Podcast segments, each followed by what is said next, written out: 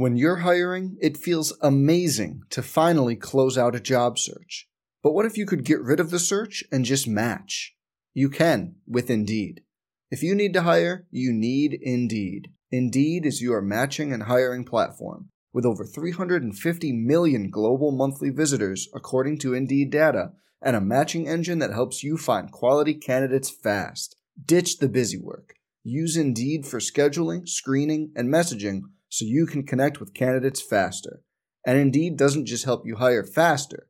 93% of employers agree Indeed delivers the highest quality matches compared to other job sites, according to a recent Indeed survey. Leveraging over 140 million qualifications and preferences every day, Indeed's matching engine is constantly learning from your preferences. So the more you use Indeed, the better it gets. Join more than 3.5 million businesses worldwide that use Indeed to hire great talent fast. And listeners of this show will get a $75 sponsored job credit to get your jobs more visibility at Indeed.com slash BlueWire. Just go to Indeed.com slash BlueWire right now and support our show by saying you heard about Indeed on this podcast. Indeed.com slash BlueWire. Terms and conditions apply. Need to hire? You need Indeed. Hey, it's Kaley Cuoco for Priceline. Ready to go to your happy place for a happy price? Well, why didn't you say so? Just download the Priceline app right now and save up to 60% on hotels. So, whether it's Cousin Kevin's Kazoo concert in Kansas City, go Kevin, or Becky's Bachelorette Bash in Bermuda, you never have to miss a trip ever again. So, download the Priceline app today. Your savings are waiting. Go to your happy place for a happy price. Go to your happy price, Priceline. This is the Sooner Sports Podcast, your all access pass to Sooner Sports. The Sooner Sports Podcast is presented by Allstate. Are you in good hands? And by Riverwind Resort. Riverwind Resort, the place to be. Oh, mama! What a play! Now, here's your host, Chris Plank. All right, welcome into the game plan on the Sooner Sports Podcast, where the term triple option will not be used again for a couple of years, which I think is a good thing, right? Based on what we saw Yes. Saturday night. Yes, uh, I think everyone in Sooner Nation would agree that uh, we are uh, definitely glad there'll be no more triple option in the future, yeah, this year anyway. Unless, you know, I guess something would have to go off rail with this season to see the triple option in a bowl game. Yes, yes, yes, it would. Yeah. It's been interesting because you have a a myriad of thoughts, and I've kind of subscribed to your theory to where I don't really know how to feel. They won the game, so I feel great. They're four and zero. They're in a great spot, but do you kind of pass it off as that's a challenge that you won't see again, hard to prepare for? Army didn't make any mistakes outside of the interceptions late. I mean, I I've had a hard time really in my gut, Toby, processing how we're supposed to feel about what happened on Saturday night, outside of joy that the Sooners are now 4 0. No, it's a good point. I mean, I think there's there's two different things there. One is the team, and and the team is the same whether it's Army or Baylor or, or Texas or whoever. You give yourself a limited amount of time to look back and say what can we learn, and then boom, it's on to the next game. I mean, they've uh, by this point they're getting ready for Baylor. There's no looking back. What should we have done better? All that kind of stuff at this point. They they are full bore in preparation for Baylor. The rest of us have a whole week to ruminate and uh, swim around in what we've seen and try to figure out what you know what we're talking about here is we're trying to figure out how good is Oklahoma. So, how much stock do you put in the Army game is the question, and um, I think some is the right answer. I think some. I think defensively, they are a work in progress still. They're not as good as we thought maybe they were after the first two games, but um, they still have, I think, some tremendous promise. And when we get back to playing more traditional offenses, hopefully um, we'll see that. They had a bit of a rough day against Iowa State. They had a very rough night against Army just getting off the field. But when push came to shove they made two giant plays to win that game. You know, Army's marching to win it with under three minutes to go, and they get a turnover. They, if Army scores in overtime, Jeff Monken says they're going for two in the win, and they get a stop. They get another turnover. So they deserve credit for that. I mean, they do. They deserve credit for that. Despite not being able to get off the field on third downs and the long drives and all that kind of stuff, they made the winning plays. Do they have to play better? Absolutely. But the beautiful thing about a season is it it isn't defined by one game. It it is uh, progressive, and you either progressively get better, or some teams progressively get worse. And hopefully that's not the case with Oklahoma this year. Usually it's not. Usually right. under Bob Stoops, and certainly last year under Lincoln Riley, almost always his teams got better and better and better and better and better. And by the end of the year, they were playing their best football. So um, hopefully that's the case with this team, and we'll see a better effort against Baylor and an even better effort against Texas. And by the time uh, October, November, and hopefully December roll around, then then they're ready to become a college football playoff team. By my calculations, what am I? Uh, southern, by my calculations, you just yeah, you just Sorry went deep south that. on me my all bad. of a sudden. By my Paul calculations, uh, that's the third time we played a service academy in the last 16 to 18 years, and two of those games seemed to follow the same script, where a team was able to milk the clock and do what they want. The only game that it got out of hand was on the road when Quentin Griffin went crazy, which I think, looking back on Saturday night, T. Row, we were on the verge of on a, in a couple of instances where Oklahoma has a pass that just just misses Marquise Brown when he was open, had a step. Had a pass that I think if, if Kyler Murray could take it back, he would. It might have been his worst throw of the year. Had a situation on a fourth down and goal whenever, you know, Trey Sermon says, I got to run harder. Guys say they got to block better, whatever it might be. You look back on three plays in that game offensively that might have been the, the whole difference in this being something where we're sweating and I've got no fingernails left, as opposed to feeling like we did whenever this Sooner team back in, I think it was either 01 or 02, went out to Colorado and put one on Air Force. So much, much different feeling. And it's because you have so few opportunities against an option team to make plays. You really yeah. do because they minimize your possessions so well. I think that I feel like um, I feel like two things are, are capable capable of being true at the same time. You can be thrilled that you're four and zero, oh and believe you've got to get better. It, it's okay. They're both true. They're both true. There are some very good teams, some teams that are in the national championship hunt when the season started that have a loss right now, and Oklahoma doesn't. And it was tight in Ames, and it was tight Saturday night, but they managed to find a way to win both those games and that's better than losing. And I'm not trying to be a smart aleck. I'm just saying, right. you've got to find a way to win those games, and then say, all right, we did it, we won. Let's go be better next week. And uh, you know, there's a Clemson team a couple of years ago. We were talking about this in the booth on Saturday night. I think it was NC State that they went to overtime with at home. They ended up like kicking a field goal to win, or to blocking a field goal in overtime, or something like that to win it. NC State wasn't any good, and Clemson went on to win the national championship. And every year you have national championship teams and college football playoff teams that survive close calls. Right, exactly. Against unranked teams or just have bad nights on the road or at home or whatever the case may be. And part of the key is not wallowing in self pity. You know, I mean, part of the key is not just rolling around going, ah, Lee, we're terrible. part of the key is going, you know what? We won brush it off. Now let's go get better and win next week. And, you know, I think sometimes that's every time that is easier for players and coaches to do than it is for fans and media because they get up on Sunday morning and Monday morning and Tuesday morning and go practice. Right. And go watch film and go actually do something about it. And we just sit around and talk you know, sit around and think and talk and wallow in it. As you wa- yeah, we wallow. We wallow in it. I mean, that I mean, that's not. uh, we have other jobs to right, do. Exactly. I mean, and so uh, we, you know, but um, it, it will be interesting to see if Oklahoma can get better. And if they're not too beat up after that game Saturday to come play well against a pretty big and physical Baylor team as well. You know, they got some big wide receivers, and big wide receivers gave us problems up in uh, Ames. So this will be an interesting test as well. I love that take, though. You can be simultaneously excited about being 4 0 and simultaneously concerned. Uh, with that said, I'm a glass half full kind of a guy, so let me focus on two positives from Saturday night that we haven't talked about.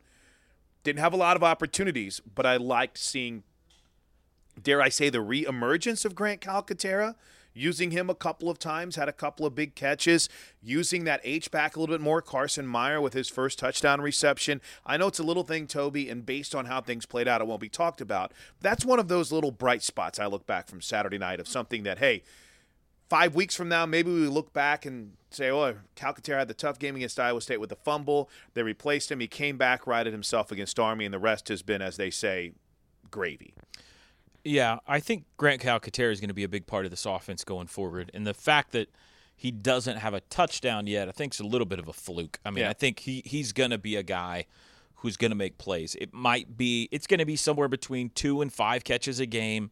He's going to have a touchdown every other game. He's not quite Mark Andrews yet, but he's going to be a, a big part of what they do. I think the um, important thing about Carson Meier is not so much that he's had a catch in a couple of straight weeks and had a touchdown and all that kind of stuff, but now teams have to be alert. Right. Now, you know, the impact of that might be felt in ways we don't even realize on down the line. Whereas teams in film study and in practice say, now you got to watch out for, they- they'll throw the ball to 45 now. And that may allow uh, a back out of the backfield or uh, a linebacker may break off to cover him when he should have stayed uh, in a running play uh, in a set position or whatever the case may be. So just the threat of Carson Meier is as valuable as maybe how much offense he's actually going to give you, I think, on a weekly basis. And then the second thing that I'll take as a as a big positive, outside of the fourth and goal play, Trey Sermon really ran the ball well. Did you catch what jersey he was wearing? I don't know if they put any of it up in the press box for you guys to see it. He was wearing a Jerick McKinnon jersey, who's the running back that was at Minnesota last year, went to San Francisco this year, tore his ACL, and as he got it to walk out, I'm like McKinnon. And he goes, "Yeah, we went to high school together, or from the same high school." So I thought that was kind of cool just to see the random jerseys that we've seen so far Yeah. from these guys. But Trey Sermon had that look of a feature back on Saturday night at times. He's a feature back. He, he's Yeah. a he's a star. Um, he I mean he's a star running. He's a number. He's a number one guy at the University of Oklahoma, And he's starting to get real comfortable too in in a speaking role, if you will. In, in I don't know if it's a leadership role or what, but I thought his post front game of the interview, microphone there and you go, everything. was one of his best he's had. I think it's going to take a little bit of time, maybe. It is. It is coming together. Um, his relationship with the offensive line on a down in, down out basis. Lincoln's comfortability with with what plays Trey is comfortable with, uh, calling a game in his rhythm, all that kind of stuff.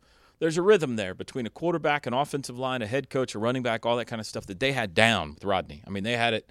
They had it to a science and um, it's a, it's a little bit of a process. I don't want to overblow it, but it's just kind of it's getting there. It's been a, like two games, so Saturday night looked great. I thought offensively, Oklahoma could do whatever they wanted. It was just a matter of kind of being patient and I don't know. They got greedy on the one play. You know, the pick was was a Yeah. little bit greedy. They just went for a bomb, and they didn't need to do that. Um, the drive where they got stopped on the goal line. I mean, It happens. yeah, I guess. I feel like if there's been a couple of instances where they've been stopped in short yardage early in the season, and, and maybe that's an indictment on the offensive line, but I feel like if they got down there again 10 times, they'd score nine out of 10 times. Um, that last drive when they had a chance to go win the game, they just, they, I mean, they marched right down the field and just kind of decided to set up the field goal. Of course, they scored in two plays in overtime. So they only got the ball seven times Saturday. And it was like when they got the ball, they're like, all right, we haven't had it in so long. Let's don't screw this up now. And they were in their own heads a little bit, maybe there in the second half, but they're really good on offense. I'm not, I have fun. zero zero concerns about Oklahoma offensively. Kyler Murray's a star. Marquise Brown's a star. CeeDee Lamb's a star. The offensive line is is uh, is getting there. I don't think it's there yet, but it's getting there. Trey Sermon is on his way to becoming a star. Grant Calcaterra is a really good player. I think when Marcelius Sutton or TJ Pledger, whoever that other guy is going to be, gets up to speed, they're going to be a weapon as well. So they're going to put up points. It's the defensive side of the ball that has to continue to get better and better every week. And if they can, then Oklahoma is a threat, folks. Oklahoma is a threat to go to a college football playoff. Alabama looks like they belong in the NFL right now. So we kind of need them to come back down to earth. but if Oklahoma can week by week continue to get better defensively, their offense is good enough that they're going to be a college football playoff team. I saw something funny last night in the I think it was the Lions game. Someone had a sign that said the Lions want Bama. Unfortunately, that's uh, that's kind of how it's gone. I don't know so if they far. do. I don't know if they do either. Hey, so you bringing up Bama gets me to one final thought here that I want to get through before we get to Lincoln Riley's presser, which, in all honesty, was a presser that had very little to do with Baylor. Which is concerning. I like Baylor a lot. I think this is a better team than we're giving them credit for. But we'll talk more about them on the tailgate as well too this week. I'm sure we'll hear from our buddy JMO John Morris uh, later on in the week. Um, the Big 12 had a fascinating weekend, didn't they? The Big 12 had a weekend looking back now to where, you know, Texas might have put a few people on alert, and Texas Tech arguably with one of their biggest conference wins Yeah. since what a dude named Crabtree was running routes for him. That Yeah. was huge this week. What an odd week. It's been a, such an interesting season. You know, what a turn of events in Stillwater in a three day span. Yep. They beat Boise and looked really good, and um, and then they get smoked by Tech, and then Jalen McCleskey transfers. Right. It, it- just during the press conference. out of the today. blue. So um, Texas Tech got beat pretty good on opening day, and we thought, well, here goes Tech again. And since then, they have, I mean, they're putting up thousands of points, and all of a sudden, their defense looks, uh, you know, what they did to Oklahoma State on Saturday was really impressive. Uh, I I think West Virginia is is good. This is a fascinating game on Saturday in Lubbock between West Virginia and Texas Tech. I think West Virginia's the better team, but boy, they are feeling themselves right now out in Lubbock. So that could be a humdinger of a showdown. And then here comes Texas, you know? I mean, we all we were quick to make jokes after uh, they lost that opening game to Maryland and, and Tulsa almost beat them and mm-hmm. and now all of a sudden they they plaster USC. They handled TCU pretty easily, and they seem to be gaining some confidence just in time for a Red River showdown. If Texas can go beat K State in Manhattan this week, and I think they will, K State doesn't look very good right now. No, they're struggling, aren't they? And if Oklahoma can beat Baylor, we're going to have a 5 and 0 Oklahoma and a 4 and 1 Texas meeting in Dallas, which uh, Hello, game day. would be a lot of fun. Would be a lot of fun. I don't know if game day will be there because I know Fox is doing a like a two hour That's right. two hour uh, special from the Cotton Bowl. I'm not sure game day would go up against that. Maybe you involved in that? I'm not. Well, in a small way, I'm uh, voicing some stuff for him, but Oh, that's cool. uh, Coach Stoops is involved in it. I Oh, know. Oh, yeah, awesome. I mean, I don't know exactly what he's doing, but I saw him this weekend, and he said he's gonna be on their set with them a little bit. So, um, yeah, it'll be it'll be a fun. Well, it's always it's OU Texas. It's gonna be fun, but if it looks like maybe it's gonna be a, a bigger game than we thought maybe a month ago. How superstitious are you? Not really. Why? Okay, well, because I was thinking A about little. this. Blackwood and I are on three straight trips, I believe. Maybe it's maybe it's three two. How many years in a row have we beaten Texas? Two years in a row, right? Back to back seasons Yes. after. So Blackwood and I have ridden together the last two years, and we won. So I mean, I, I still believe that if I park my car in a Walmart parking lot, we won't lose. There's not one near the Cotton Bowl, by the way, or I would do it.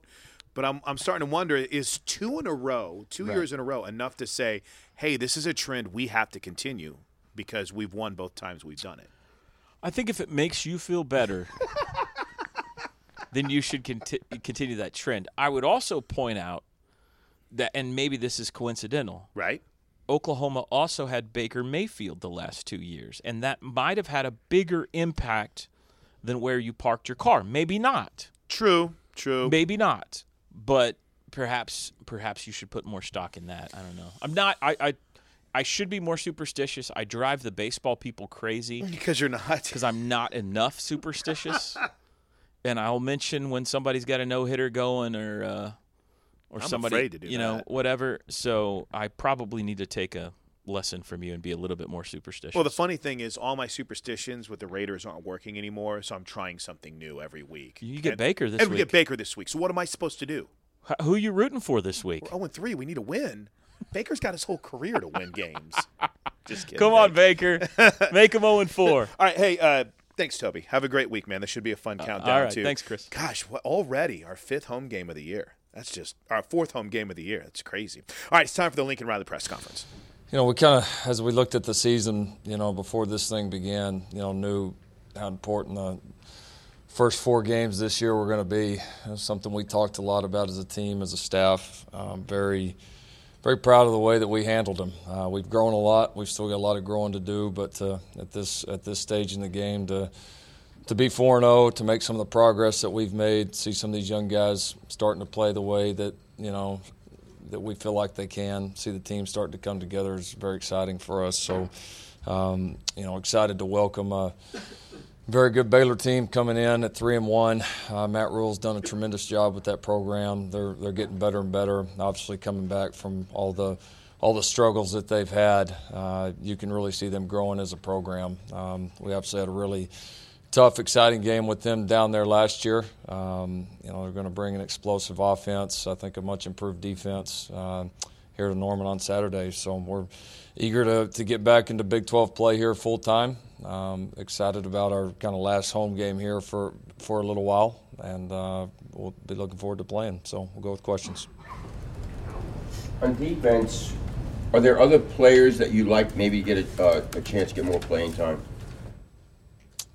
Um, you know, we're just going to play the ones that we think are that we think are best. We've been without a few guys here the last few weeks that you know we're looking forward to getting back. You know, particularly on the defensive front without Tyree Slott and Q Overton. So you know, hoping to get those guys back soon. They provide some much needed depth that that you know that was kind of a strong point coming in with the D line. Um, yeah, but there's there's several guys. You know, we want to play DaShaun White more.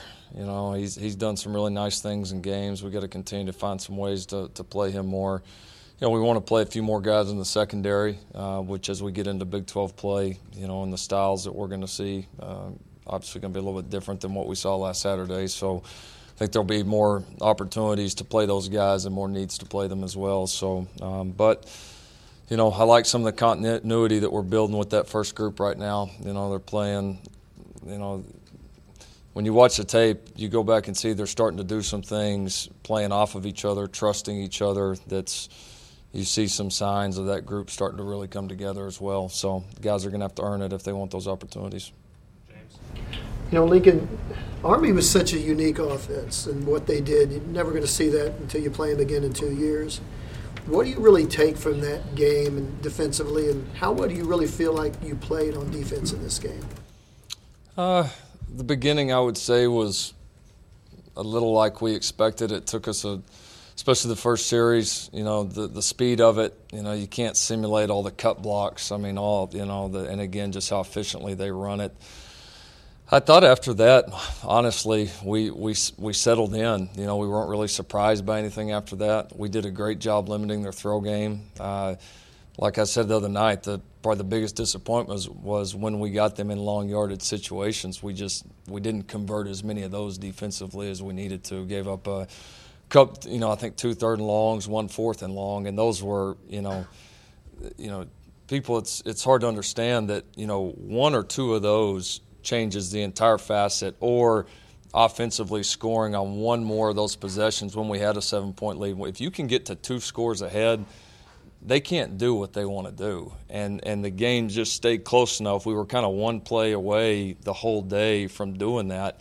And it kept them close, and they were able to kind of, you know, to, to do their game plan, which was to, you know, try to get two or three yards at a time, uh, keep the clock moving, which they give them credit. They did a great job of. Um, but then, and then obviously at the end, you know, the last two drives, the most two critical drives of the game, we stopped them with turnovers, and uh, we got them in longer situations, and then our pass rush was able to get there and uh, and created opportunities to, to, you know for us to turn the ball over. Jason on the right. Yeah, Lincoln. Uh, around the country, we've started to see through four games with the redshirt rule, a lot of players are announcing that they're transferring right. in the middle of the season. Right. Um, is that anything you're worried about right now? And secondly, is that a bit turned out to be a bit of an unintended consequence? Yeah, yeah, it, it, definitely is, um, and it may be something that you know as we as we go forward with this rule, it may be something we need to look at. You know, because that's you know I don't know if it's good if you you know if you play a game for somebody that you should then be able to go play for somebody else or leave that year. I don't know. Maybe there should be a, a stronger penalty potentially. I don't have the answers right now. It's we're we're all working through it. There there has been some unintended consequences of this rule, and, and you knew there was going to be. It was a little difficult to predict what all it was going to be, but it's it's such a big role. I mean, it's a game changer, and it's honestly been kind of relating to your question. The bigger change in it has not been for the young guys. I mean, the young guys you you kind of have your plan and you work through it. But it's been some of these guys that maybe played as true freshmen, played early in their careers, and now an opportunity to potentially redshirt or transfer or whatever comes up. I think that was something that maybe not everybody anticipated. Um, through four games, uh, you did have two turnovers Saturday, but four overall season. Is that any concern in creating turnovers on defense? Yeah, no, we, we got to do better. I mean, we ha- we do have a lot of fourth down stops. You know, especially in the first first couple of games, we had a lot of fourth down stops, which those those are turnovers to us. They're the exact same thing. Um, but yeah, no no doubt, we've got to we've got to get our hands on more on more balls. You know, we're getting some. We've had a lot of pressure. You know, we've been able to pressure people, um, and that's where the turnovers have come. So we're going to have to continue to do that. And then we've got to knock some balls loose. You know, that's the one thing you'd say is we haven't created a lot of fumbles yet. So they tend to, to come in spurts. You know, we've ended the game the last two weeks with some, but definitely going to be a point of emphasis for us. Stay on the right with Bob. Is there an update with Tre Brown? Yeah, he was out, uh, had an injury. Uh, last week, late in the week, kind of an unexpected deal, uh, but expect to have him here going forward. Yeah, Lincoln, uh, on on scheming for Army, uh, you guys try to be as multiple as you can on defense, show people a lot of looks and make them guess. They didn't have to guess much. Mm-hmm. Army didn't because you guys stayed in that base. Two deep safeties. Was there opportunities? I guess uh, you know even on short yardage plays to roll that safety up, roll that second safety up, and put eight in the box. Well, when you do, then you leave yourself very susceptible to the throw game, you know, and they're they're very experienced in what they do, and you see people doing it on tape and really getting hurt with it. And so, you know, we went in, we went in with the game plan of that we didn't want to give up the big play, you know, and we felt like that was the the right thing to do it. Uh, you know, if we we thought if we kept kept uh, them from getting the big chunk plays that you know we would eventually get enough long yardage, and then we knew we'd have to be better there. So it's just the risk and reward that you weigh. And and we felt like with again such a young defense and so many young guys, and just schematically, the challenges they present and the fact you only see them once every two or three years, we felt like you know instead of having 15 different things in, let's make sure our guys know their assignments. Let's make sure we we don't give them freebies. And I thought we did a good job of that. Now, are there times where you could come back and say?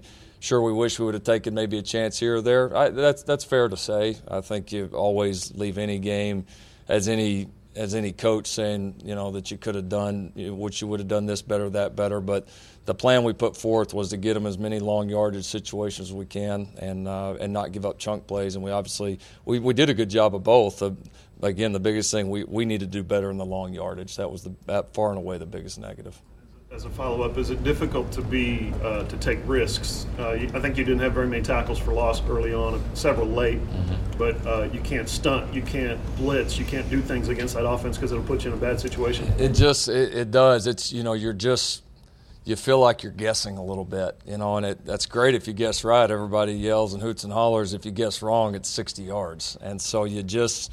And again, I think it comes down to you know the experience of your players, and then comes down to a scheme that you don't see that often, and then just what's going to be your plan going into it. And again, I. I think the plan was good. Like I said, I if, if you if we convert one more of those third or fourth downs defensively and long, it's a different game. Same thing offensively. We, you know, they, we had a good game plan to win it. We needed to, and we did win it, but we needed to make one more play on either side of the ball, and we could have got the separation and then probably taken control of the game. Yeah, uh, Pledger was back there to kick off for Sutton, and obviously he went in there. Is, is Sutton okay? And then I guess the other question is, is Barnes? Uh, he got a lot of playing time, you know, the first couple of games, and he got a little nicked up. Uh, is he back and available? Yeah, Barnes is Barnes is good. He's back, fully available. Um, you know, expect that he's going to have some opportunities here going forward. Um, and then Sutton, Sutton was a little, a little didn't improve quite through the week like we thought he would uh, physically after the Iowa State game. Could have played the other day, um, but with uh, the low number of snaps offensively, you know, and then Trey, TJ, Kennedy, and those guys, we were we were comfortable with them that we hoped to be able to, you know, maybe buy Sutton some time, which I think we successfully did. Ryan. Lincoln Kenneth just talked a little bit ago about how much more sore he was after that game on Saturday than normal. One, did you anticipate that before the game that some of the defenders would be like that? And, and two, has there been a, a different plan, and do you worry about that here moving forward this week? Yeah, no, it's it's uh, yeah, you definitely you know it's going to be a little bit different game just because it's it's like a it's like an inside period all day, you know. I mean, and so it's uh, no, we anticipated some soreness. We talked about it after the games of staff. Talked about it yesterday. We've got a good plan going forward to get ready for Baylor, but we also got to make sure our guys' bodies are you know as fresh as they possibly can be. I mean, the one good thing for us is we did not because of what we saw, we did not play you know 20 different defenders. And so we do have some sore guys, but we don't, it's not all of them. You know, it's kind of a group of really about 12 or 13 guys that really played a lot of snaps, um, you know, that are sore that we'll have to get back, but it'll give us a chance to work some of our other guys that we anticipate playing more as we go forward.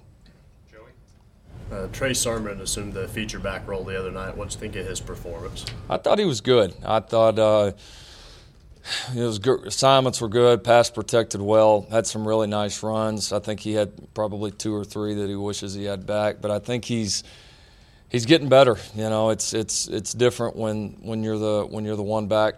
Um, you know, for him, even though he played a lot for us last year, he kind of assumed that role as kind of our, our closer a little bit, and it's it's different going into a game where you know, you've seen what's happened for two or three quarters. You got an idea of what's going on. You've had a chance to kind of settle in, and then and then to now where you're out there right off the bat and going. So I think he's, even though he's played a lot, I think he's still learning. I think he's still you know getting in sync with our offensive line, with Kyler, with what we're wanting to do offensively. But I think he played well, and I think he's close to playing really well.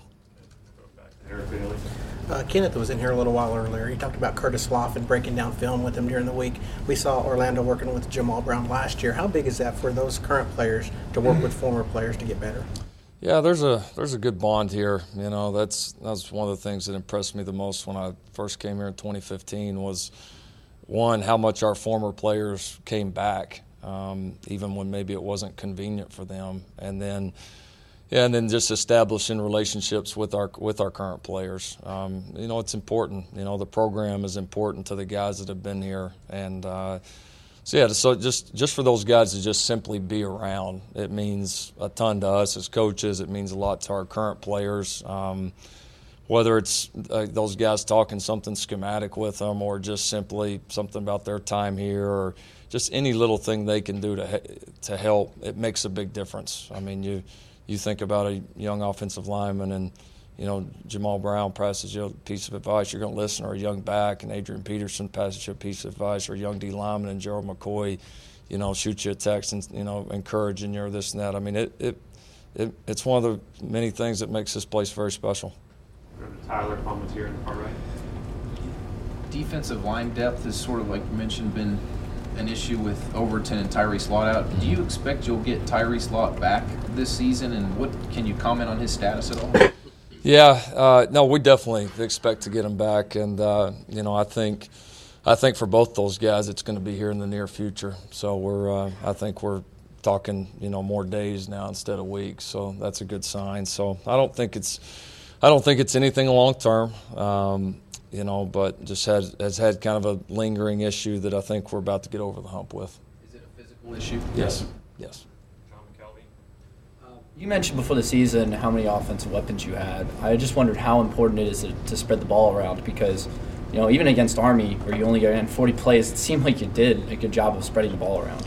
Yeah, and really, the one was a center play, centering the ball there at the end, so really 39. I mean, it's crazy. Um, yeah, we did a good job with it. I think Kyler's had a good a good feel for it, you know, about how we want to attack people, you know, and his decision making for the, you know, for the majority of this, you know, first four games has been really good. So, yeah, I, I think we're, you know, I think we're pretty comfortable with a lot of the weapons that we have. I think some of the new guys we're still, you know, finding out maybe how we can use them, how they fit in, where they're comfortable, what they can bring uh, to us. But it's been good. It's it hasn't been just all one guy, you know, here or there. We've had some guys with individual big games, but you know, a lot of people have touched the ball, and we're going to need them all going forward.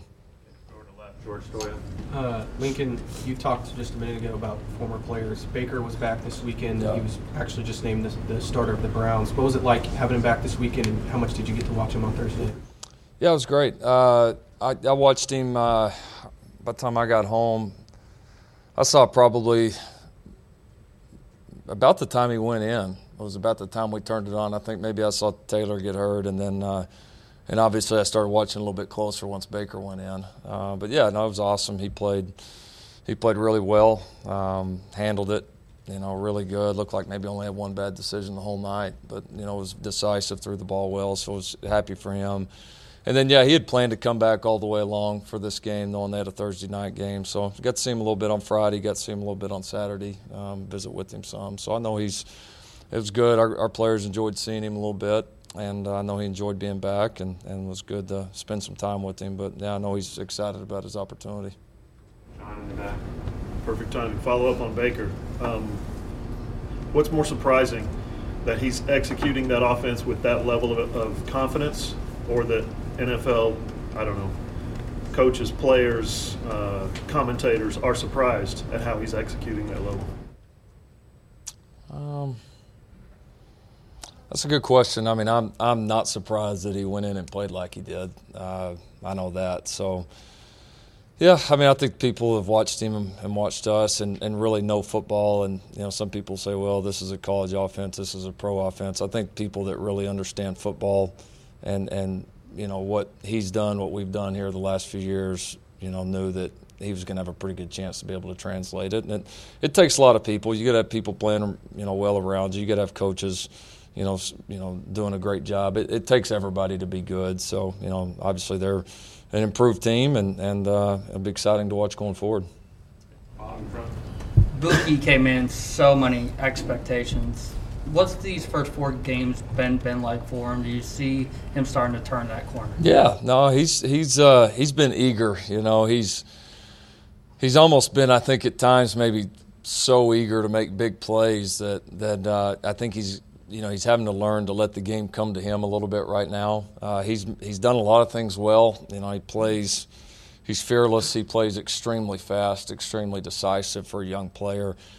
You know, and he's I think he's really just kind of starting to settle in. So the the big plays are coming for him. I mean, he's a big play kind of guy. He's going to do some things through the year that's going to that'll you know that'll wow people, um, and it's just a matter of time there. So the key for him is is just like we've talked to him about is don't try to force it. Just just you know let the game come to you, and then as you continue to grow, the the big plays will come. So um, he's he's done some really good things, and I think he's you kind of feel like he's right on the cusp of, of breaking out and playing really well for us.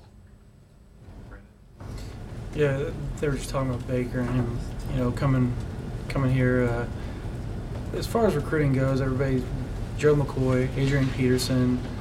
What does a guy like Baker kind of do for you in recruiting? Because you see them, the recruits on Twitter, just kind of gushing over him being there, and, and kind of loving the fact that he was there.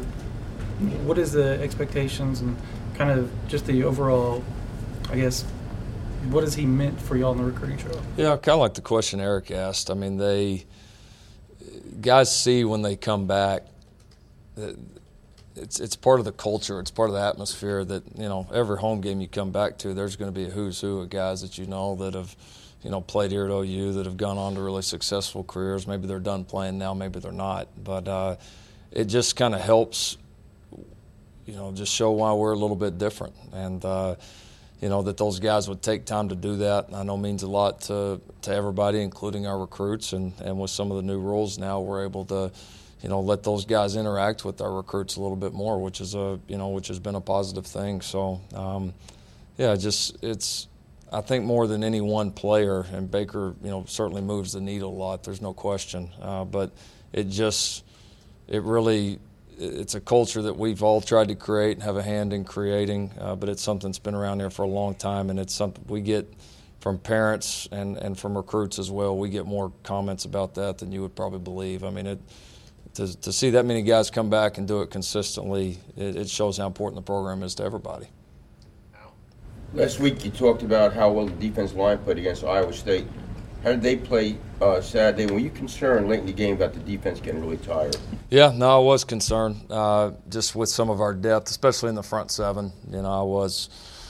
There, there, was some concern there, and really, we just had some guys really just gutted out. I mean, some of those guys played a just obscene number of snaps, you know, especially in a game that's that physical. So, uh, I thought we held up pretty good. There's a few times uh, we had to adjust to some of their schemes where they were doubling us, so I thought it took us a little bit to adjust to that, but we we did a better job there. I mean, you know, when your linebackers are you know combined to make 51 tackles, that means somebody kept them off the linebackers the majority of the day. Which, when you're playing an option team, I mean, your your D line's not going to have 15 tackles apiece. I mean, that's just schematically not going to happen. So, for the most part, I thought we did a good job of keeping them off our backers. A couple times that we gave up too much, too much push. We got pushed back too far, especially on some of the dive plays when they were doubling us down. Uh, that we had to make some adjustments to. But yeah, for being so thin, you know, it, our they fought. I mean, they fought. It, you know, it wasn't the for the way our defensive line's built. It wasn't the most, it wasn't the most perfect matchup in the world for us, and uh, and we knew that. But I thought they they fought and made some huge plays at the end. far right, Tyler. Lincoln, you guys had on defense uh, some struggles def- or, uh, defending Hakeem Butler at Iowa State, and you're about to go on a run where you face Denzel Mims and uh, Jalen Hurd, and then Johnson at Texas. How can you guys improve on that or in that area? And is it a tough without having a big physical receiver? I mean, is there a way you can simulate that in practice at all?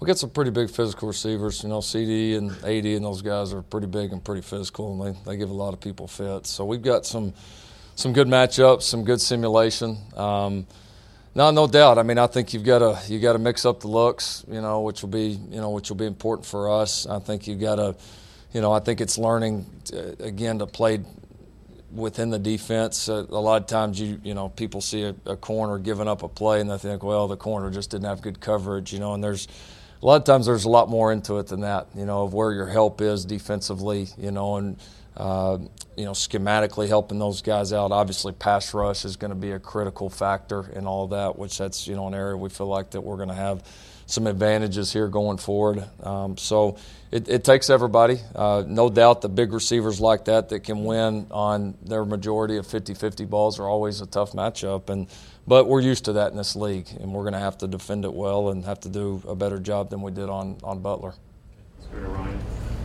Like Kenneth Mann had a couple plays that really stand out there in the last the end of the game on Saturday. How do you assess though his overall improvement? Uh, through four games this season. He's definitely a more complete player. You know, that game probably for him more than any game didn't line up for him. You know, because he's uh, he's a little bit more of an edge guy. You know, as far as his body type, but he uh, he got in there and fought the entire night. And uh, yeah, he's he's definitely. He, he just feel more comfortable with him right now in there every single down, you know. Whereas in the past, it was again kind of like Obo's early years. It was kind of like pass rusher, third down guy, situational guy, two minute guy, and then the others was just not quite there yet. But it's there now. I mean, he he's been as disruptive in the run game as he has been in the throw game. So I think it's some of that natural progression, and then I think too his just his mentality, his leadership, his just his, his maturity, all that has really grown, and I, that's made him a better player. He's you know, without a doubt, he's he's one of our biggest warriors. You know, and he uh, that's why he was named the team captain, and and uh, the guys really respect him, and I think he's he's just progressing exactly like we had hoped he would. Uh, you said on Saturday, if it came to it again, you'd put Austin in the same situation. Mm-hmm. Saturday night, he sent out a tweet apologizing, said he let the team down, and uh, just your thoughts on him saying something like that via Twitter on social media. Yeah, that's that's. I try not to, you know, we hamstring those guys, you know, in some regards with social media, but I.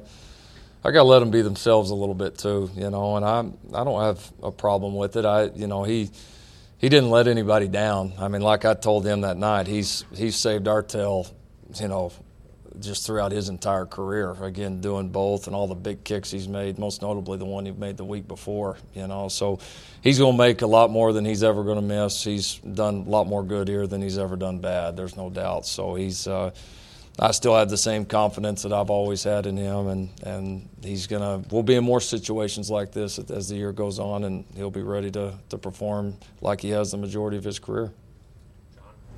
Lincoln, uh, everybody can find the 6'5", 270 pound defensive ends. Everybody can find the guys that can run 4-3. When you're looking for guys, or when you've got them here, maybe, and you're trying to develop them, and you're looking for other qualities like grittiness, tenacity, toughness, you know what they have upstairs. How do you find that? How do you cultivate it? How do you make it work for you?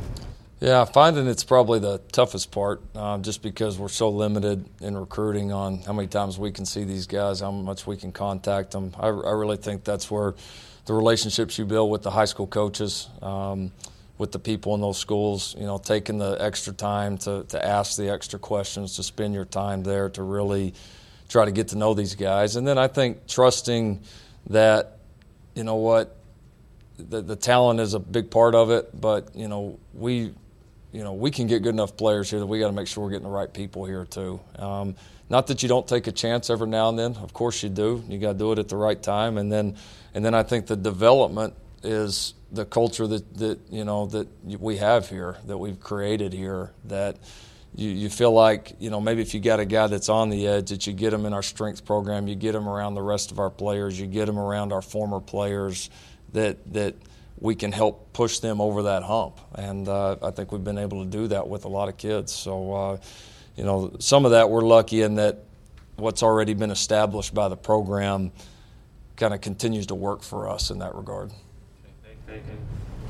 Uh, Tommy McDonald passed away this morning. I don't know if you saw that. What, what do you know about him? Maybe what's your thoughts on him? Yeah, no, obviously about his, his legendary career. I think with Coach Wilkinson, if I'm if I'm if I'm right. But yeah, one of the you, you go through the, the record books, the history books here, you know, list of all the greats that have done it. I mean, he's right at the top or near the top of all of them. So, you know, this is a close family, you know, like we've talked about today with so many of the former guys coming back. And, and we've always, you know, really wanted to include everybody that was a part of building this program. We wouldn't we wouldn't have all this that we have without those guys. So uh, yeah, thoughts and prayers with, with him, with his family, and he'll he'll be uh, he'll be very missed. Lincoln, last year you guys were in a, a you know very a tough battle with Baylor down there. They're improved this year, and some of the same people are back. What do you see out of that club, especially offensively? Yeah, they're playing well. You know, looks like they they played you know the two quarterbacks some early. Looks like maybe they've settled in on the Brewer kid a little bit, um, but you know both those guys are playing well. You know they they have one of the best receiving cores in the country. I think the offensive line's improved. Um, you know they're they're, they're kind of making the jump, you know, at least what you see on film here through a few games. They're, they're making the jump that you would expect them to make, you know, year two now of a program, and then also with a, you know, a really good coaching staff over there. So they're getting better. Their talent's starting to build back up. They played a lot of young players last year that, that you turn on the film this year, and they're, they're, you know, they're heading the right direction. So they're going to be a tough out for anybody. We've got time for one more, Brandon. Jalen Hurd, uh, obviously he was at Tennessee Mm-hmm. whenever y'all played him back in 2015. Uh, his switch of position at Baylor, how's he looked on film to you all, and uh, just what do you think of him as a player? Yeah, he's a talented kid. You know, he, he's one of those guys. Even well, I guess three years ago that was at Tennessee. You know, that, that caught your eye. So, you know, physically, I mean, he looks looks great. You know, I'm sure there's some a little bit of a learning curve making the move that he has, but I mean, he shows up on tape. You know, those those physical skills haven't gone anywhere, and uh, he's with a good group there that'll you know help him grow. He's in a good system there, so. Um, no, he's got, you got to count for him. He's he's talented. He's had experience. He's played against really good competition. He's played in big games, and you know they'll try to find ways to get him the ball. So he'll be uh, he'll be somebody we need to be aware of for sure. This has been the Sooner Sports Podcast. Make sure to get all the latest episodes online right now at Soonersports.tv slash podcast. And make sure to follow us on Twitter at OU On The Air.